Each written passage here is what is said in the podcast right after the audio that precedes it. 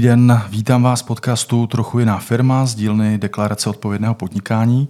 I dnes je s vámi zde jako ze sociálního podniku Kolibřík a také česká novinářka, právnička, nositelka ceny Karla Havlíčka Borovského a spoluzakladatelka DVTV Daniela Drtinova. Vítejte, Danilo. Dobrý den.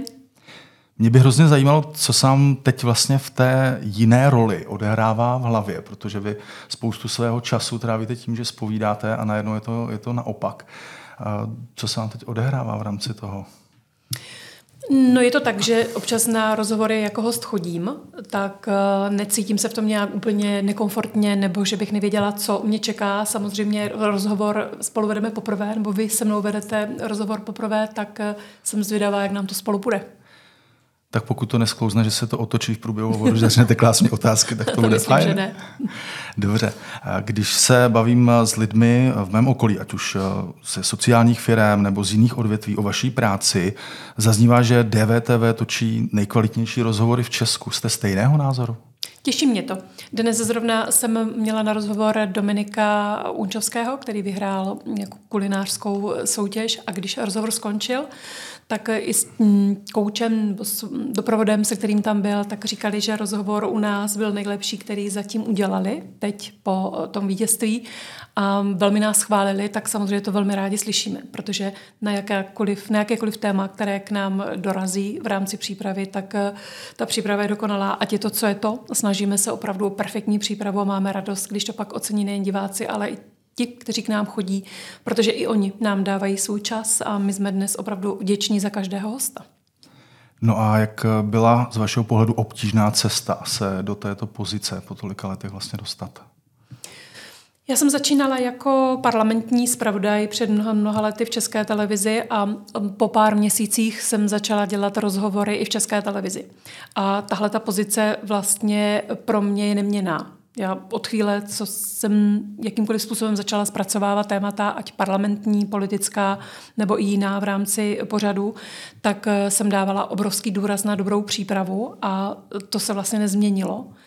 Hmm, myslím, že díky tomu i poměrně mladém věku, já jsem začínala ve 23 letech eh, v parlamentu jako parlamentní zpravodaj, tak i díky té přípravě a tomu, že politici vnímali, že tam ta příprava je pevná, tak eh, jsem měla jejich respekt.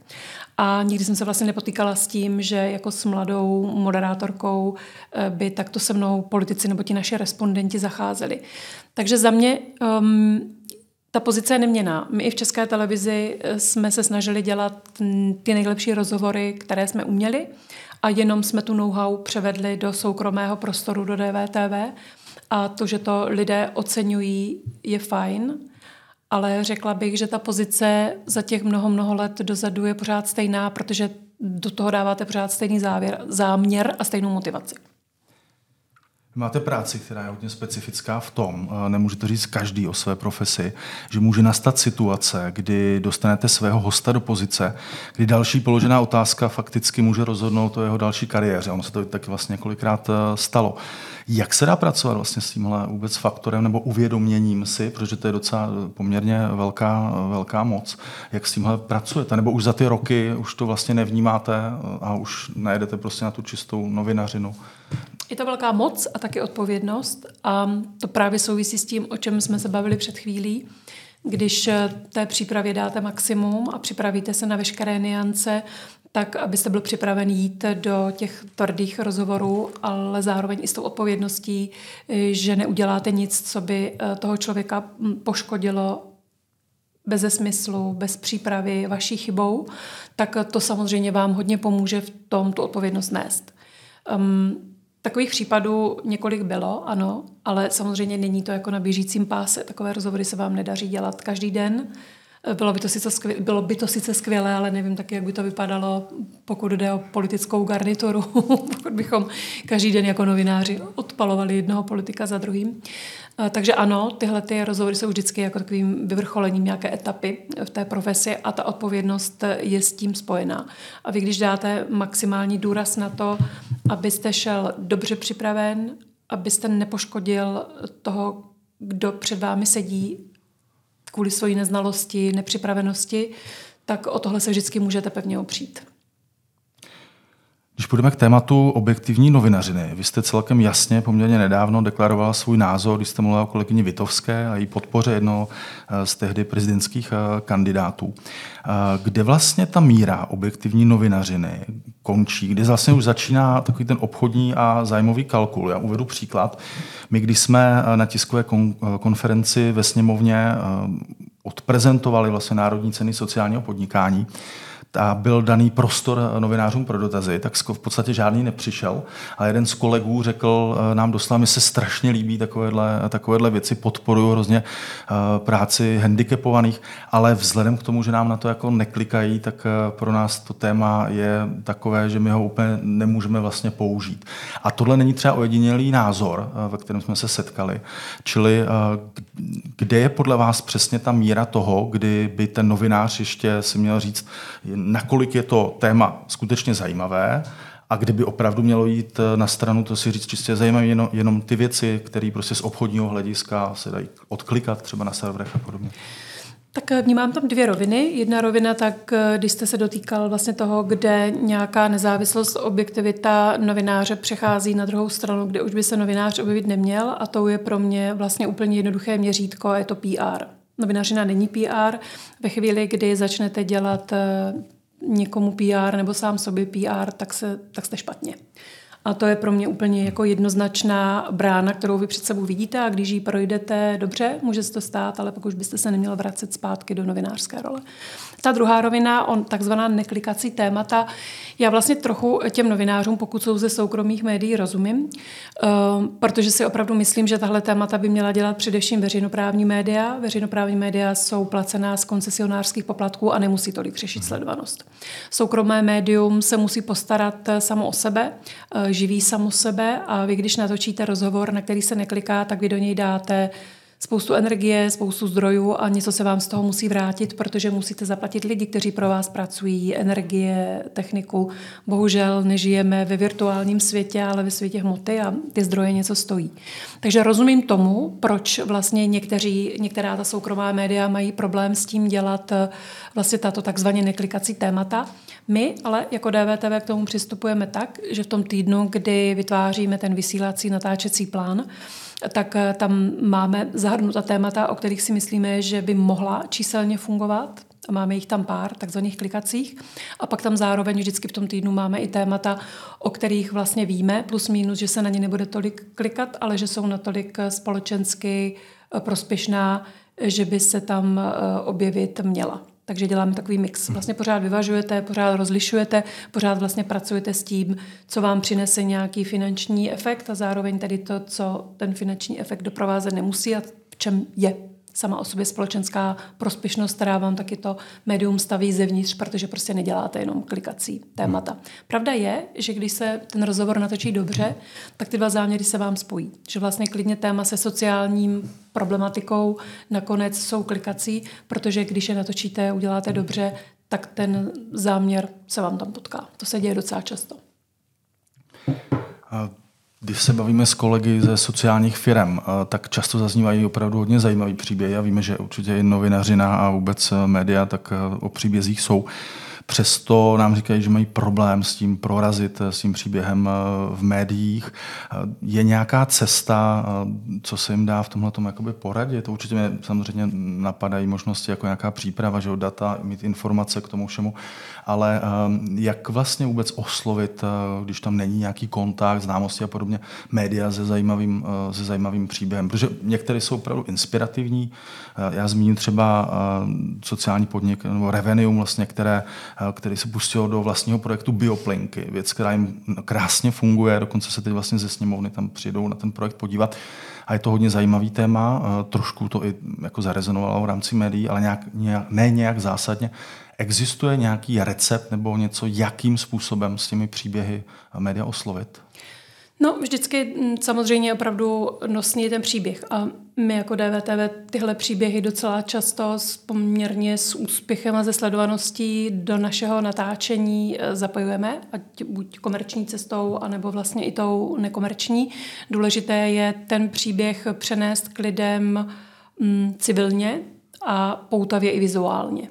Ehm, protože když eh, bychom tam mluvili nějakou anebo i ti respondenti, kdyby mluvili nějakou úřední hatmatilkou, nebo kdyby to vypadalo jako nějaká tiskovka um, úřadu nějakého, která by byla plná um, konstrukcí a takových těch věd, které nemají začátek a konec, tak ten divák nebo i posluchač vypne pozornost, vypne přijímač, vypne, vypne počítač. Um, pak také si myslím, že v době vlastně sociálních sítí i ty subjekty, které toto se snaží dostat do povědomí, tak by se neměly spolehat jen na klasická média, protože když to téma podáte poutavě a zajímavě, tak ho do povědomí dostanete i bez klasických médií. Ta klasická média v mnoha ohledech jsou dnes na ústupu a když víte vlastně vy jako subjekt, jak na to, tak spoustu těch věcí do povědomí dostanete i bez nich. No a taky někdy samozřejmě mm, pomůže to, když se spojíte s nějakou oblíbenou veřejně známou osobností. To taky funguje. Mm-hmm. Posloucháte podcast Trochu jiná firma. Mým dnešním hostem je novinářka a moderátorka Daniela Drtinová.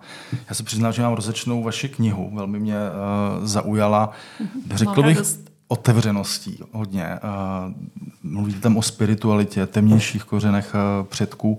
A vůbec vlastně přijde hodně osobní tak kniha. Jak moc pro vás bylo zásadní rozhodnutí se vlastně tak otevřít? Tu nabídku jsem dostala, vlastně ta kniha už je dnes, eh, strašně to letí, ta kniha už je dnes vlastně stará, Aha, protože mám pocit, no vlastně na začátku covidové pandemie vyšla, to už je nějak tři roky zpět.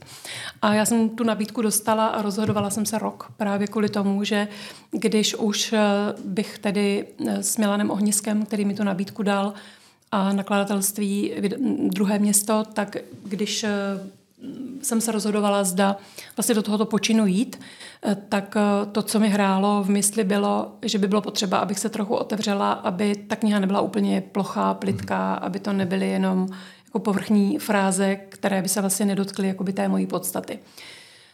Rok jsem se rozhodovala, pak jsem si říkala, že blížilo se moje výročí a nějaký životní milník. Um, nadělila jsem si jich 50 nám, kde jsem si to pojala tím způsobem, že se podívám trochu retrospektivně i sama pro sebe na některé momenty, které už jsem trochu vytěsnila, které už jsem pozapomněla, spoustu věcí jsem ověřovala z více zdrojů, jak jsem zvyklá hmm. pracovat i profesně takto, tak někdy má člověk selektivní paměť nebo si ty věci pamatuje jinak. Takže v té knize jsou opravdu jenom eh, třeba zážitky, i ty duchovnější, které jsem byla schopna ověřit, protože jsem je v té době někomu vykládala. Mm-hmm. Taky samozřejmě pro mě je velmi stěžení a důležitá část, která se týkala mojí kmotry a takové duchovní průvodkyně Libuše Šafránkové, která vlastně do té knihy dala jeden z těch rozhovorů 12, kteří mě tam doprovázejí s tím, že Libuše, která už není mezi námi, tak eh, nebyla moc otevřená o těchto věcech mluvit eh, takto veřejně a vlastně tady udělala výjimku a ten rozhovor a vůbec ta slova jsou pro mě jako absolutně cená, jsou pro mě téměř cenější než celá kniha i s ohledem na to, že vlastně Libuše už mezi námi není. Takže ano, musela jsem to v sobě hledat, hledala jsem to rok, ale potom, když už jsem se rozhodla, tak jsem byla připravená na to, to, co jsem byla schopná zdokumentovat a ověřit, vlastně přinést nějak otevření. Já se přiznám, že mě hodně eh, překvapila a když jsme se tady vlastně před eh, startem tady toho natáčení podcastu bavili tady s kolegyněmi u nás ze sociálního podniku a eh, v krátkosti jsem s nimi mluvil o té spiritualitě a podobně, tak eh, všichni mě koukali a říkali, Daniela a vážně a podobně. Hodně mě to překvapilo. Na druhou stranu dává to hodně i jakoby logiku. Je právě, jsou třeba tyhle ty věci, jako je spiritualita, něco, co vám pomáhá se čistit, jakoby obrazně řečeno mezi jednotlivými rozhovory, protože když mluvíte o té přípravě, která musí být samozřejmě stěžení, která je i dost náročná, tak eh, při tom počtu rozhovorů, který děláte, tak tam někde musí být nějaký mezník, kde prostě vypnete. Je to to, co vám pomáhá? Já jsem neměla moc volbu, že spirituální obsahy skrz sny ke mně přicházely od dětství a já jsem potřebovala pouze najít cestu, nástroj a metodu, jak eh, je vlastně akceptovat, jak je přijmout, jak je dostat do vědomí, do vědomí protože když jsem to nedělala, když jsem ty nevědomé obsahy mm, ignorovala, tak ono se mi to vracelo v nedobrém. Mm-hmm. Takže já jsem potom hledala jenom způsob a cestu, jak najít vlastně klíč k těm obsahům a jak s nimi pracovat tak, aby právě jsem se dostala potom do uh, pozice nebo do stavu, kdy mi to pomáhalo. Když jsem to ignorovala, tak mi to škodilo. Ve chvíli, kdy jsem s tím začala pracovat, tak mi to pomáhá uh, nejen v nějakém jako osobnostním rozvoji a v nějaké životní a duchovní cestě, ale zároveň i v tom, že skrz meditace a modlitbu, já si myslím, že jsem zůstala i po těch mnoha, mnoha letech práce v tak tvrdém prostředí, jako je novinařina psychicky zdravá, protože ta modlitba a meditace je vlastně očišťující. Takže ano. Ale byla k tomu dlouhá cesta. Dnes to tak je, ale nebylo tomu tak vždycky. Musela jsem to najít a tvrdě pracovat na tom, aby to tak bylo. Mm-hmm. Vy v té knize také píšete o tom, že podle vás budou sílit témata udržitelnosti a sociálního cítění. Vzhledem tomu, že jste říkala, že, nebo říká, ta kniha je eh, pár let stará, tak vlastně můžeme potvrdit to, že to téma teďka udržitelnosti jako v podstatě rezonuje celou společností. Eh, vnímáte to taky ten výrazný posun jakoby v rámci těch eh, několika let k té udržitelnosti? A co mě zajímá, je ta věc, že trošku jsem si myslel, že ty témata opadnou tím, že přišel hodně covid, samozřejmě i, i e, válka že jo, a podobně, tak e, jsem si myslel, trošku opadne i v rámci jakoby, těch společenských témat, ale mám pocit, že to ještě naopak e, zesílilo. No, já vlastně, když před pár lety jsem slyšela slovo udržitelnost, tak pořád mi podvědomě někde hrálo něco, že to je otázka budoucnosti, že to jednou přijde a nevyhneme se tomu, ale že to není na pořadu dne. Bohužel to tak není. Je to na pořadu dne už dnes, je to přítomnost a poměrně dost vážná přítomnost a opravdu věřím tomu, nebo na základě těch dat, která přicházejí, tak eh, to vypadá, že to opravdu začíná být otázka přežití a že to je téma, které je tady a teď. DVTV se udržitelnosti věnuje ráda, protože samozřejmě ta témata považuje za důležitá a za alarmující a zároveň jsou to témata, jak jsme se o tom bavili před chvílí, která jsou velmi hezky zpracovatelná. Třeba v rámci mm, udělování cen, ty příběhy inspirativních osobností, které my třeba v rámci eh, předávání nejrůž, nejrůznějších cen udržitelnosti, na nich se podílíme, tak eh, přinášejí tyhle osobnosti velmi inspirativní, zajímavé příběhy, které se točí sami. Jsou to věci, které bychom točili i bez toho, když se třeba spojíme s někým na gala večer, který se týká nebo který přináší ta ocenění. Tak tohle je samozřejmě, mm, když se toto povede, tak je to to nejlepší, co se povést může, že spojíte hezké s užitečným a bohužel pravdu dnes je velmi užitečné tahle témata nezanedbávat a věnovat si jim. Bohužel to tak je. A funguje i DVTV udržitelně? Mm, to si nejsem úplně jistá, jako, že, že fungujeme udržitelně, ano, ale nejsem si jistá, že to je nad rámec toho, co děláme běžně my jako uh, individuálové, řekněme, jako jednotlivci. Tak já samozřejmě jako třídím odpad, jak jen to jde, ale jezdím autem, to přiznávám. Taky DVTV má vlastně auto, je ale pravda, že kolegové jezdí hodně na koloběžkách a na kolech, tak oni to vyvažují. Myslím si, že jsme udržitelní tak jako všichni jako vědoucí nebo informovaní lidé kolem nás, kteří nejsou vysloveně třeba potom už na úrovni jako nějakého životního stylu udržitelného nebo aktivismu. Snažíme se nezatěžovat přírodu, snažíme se recyklovat, někteří z nás jezdí na kole, někteří méně, to je pravda, ale neřekla bych, že to je nad nějaký jako výrazný rámec. Mm-hmm. Tak jak to vidím vlastně kolem sebe, všude, jako v rodinách nebo mezi lidmi, kteří si to téma uvědomují a kteří o tom přemýšlet chtějí. Mm-hmm. Ten náš podcast je vedle eh, témat, které řešíme vedle CSR, udržitelnosti, tak eh, je o sociálním podnikání. Nakolik jste s tímhle tématem třeba přišla do styku nebo se potkala s nějakým sociálním podnikem, po případě, jestli jste třeba někdy v nějakém nakupovala, protl, protlo vám cestu sociální podnikání? Sociální podnikání se mi občas objevuje samozřejmě jako téma v novinářské práci, nejen v DVTV, ale i dříve. Když se o tom mluvilo před mnoha, mnoha lety, tak ty parametry, tak jak byly nastaveny, tak byly poněkud jiné, než jsou dnes. Není sociální podnik jako sociální podnik. V mnoha ohledech jsem v rámci přípravy se na to téma připravovala, takže nějaké povědomí mám z hlediska třeba legislativního nastavení a třeba i dříve eh, lehkého až zneužívání sociálních podniků k některým záměrům a podobně. Sociální podniky, já samozřejmě znám sociální podniky, které jsou mi blízko, to znamená, když se týkají třeba gastronomie nebo kavárenství, to znamená na půl cesty. Pak eh, třeba ponožky od babičky Elpida mm. jsou sociální podnik, asi víte. Znám samozřejmě Znám, no. od vás Kolibříka. Jasně. A pak um, na Velikonoce a na Vánoce nakupuju třeba pohlednice mm. od, od společnosti, kde, kde, kde malují ty obrázky, které se potom přetiskují na pohlednice handicapovaní lidé. Takže úplně hluboké vhledy do toho tématu nemám, ale samozřejmě velmi ostře ho vnímám. Jsem vděčná za každý sociální podnik, který existuje právě proto, že dává těmhle lidem, kteří by jinak třeba měli eh, pocit, že nejsou užiteční, tak jim dává pocit toho, že něco vytvářejí a eh, setkávám se vlastně s tímhle tématem spíš v rámci své profese, než osobně. Co by mě zajímalo, tak je to, že eh, vzhledem k vašim zkušenostem novinaření přímo vlastně ze sněmovny, tak je váš pohled na tu věc, že teď už snad konečně je na cestě zákon o sociálním podnikání, respektive o registrovaném sociálním podniku.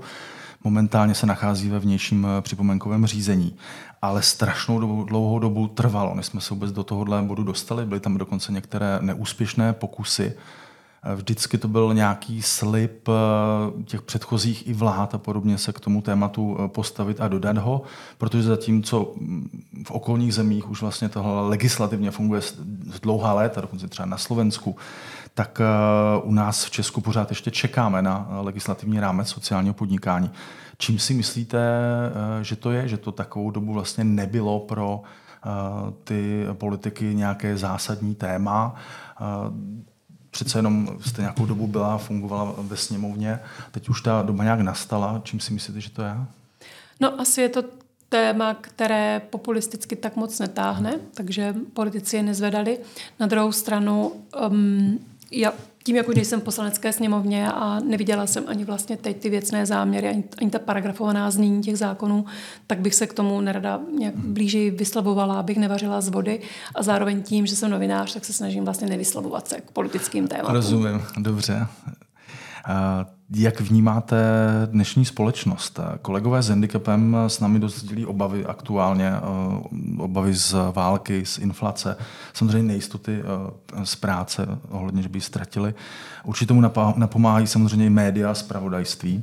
A když se opět vrátíme k té spiritualitě, eh, máte spíše obavy z vývoje, kam naše společnost spěje? Nebo si myslíte, že ten současný stav může fungovat jako jakýsi restart celkové společnosti? Hmm, to je otázka mám takový pocit v poslední době, že je tolik prvků ve hře, že um, je ten svět tak nepřehledný a objevuje se v něm vlastně tolik nejrůznějších um, motivací, prvků, které vytvářejí, co si, z čeho se dá velmi těžko dnes už predikovat budoucnost. Je otázka, jestli dřív to bylo jednodušší a jestli šla predikovat, protože samozřejmě my lidé si něco myslíme a pak je to jinak. Protože některé ty věci prostě naplánovat a předvídat nemůžeme. Vždycky se objeví něco, vyšší síla, vyšší moc, nebo se objeví nějaké další události, které vám zvrátí i při nějaké jakoby, jednoduchosti dřívějšího nastavení ten budoucí trend. Netroufám si, vůbec si netroufám uh, to tvrdit. Před pár lety jsem ještě měla pocit, že um, spíš jsem tam měla optimističtější pohled. Je pravda, že v poslední době těch temnějších momentů mi tam více přibylo i do toho uvažování, tak, tak optimistická se přiznám nejsem, jako jsem byla dříve. Mohlo by se to nějak zvrtnout a mohlo by se to vlastně zvrtnout asi poměrně rychle.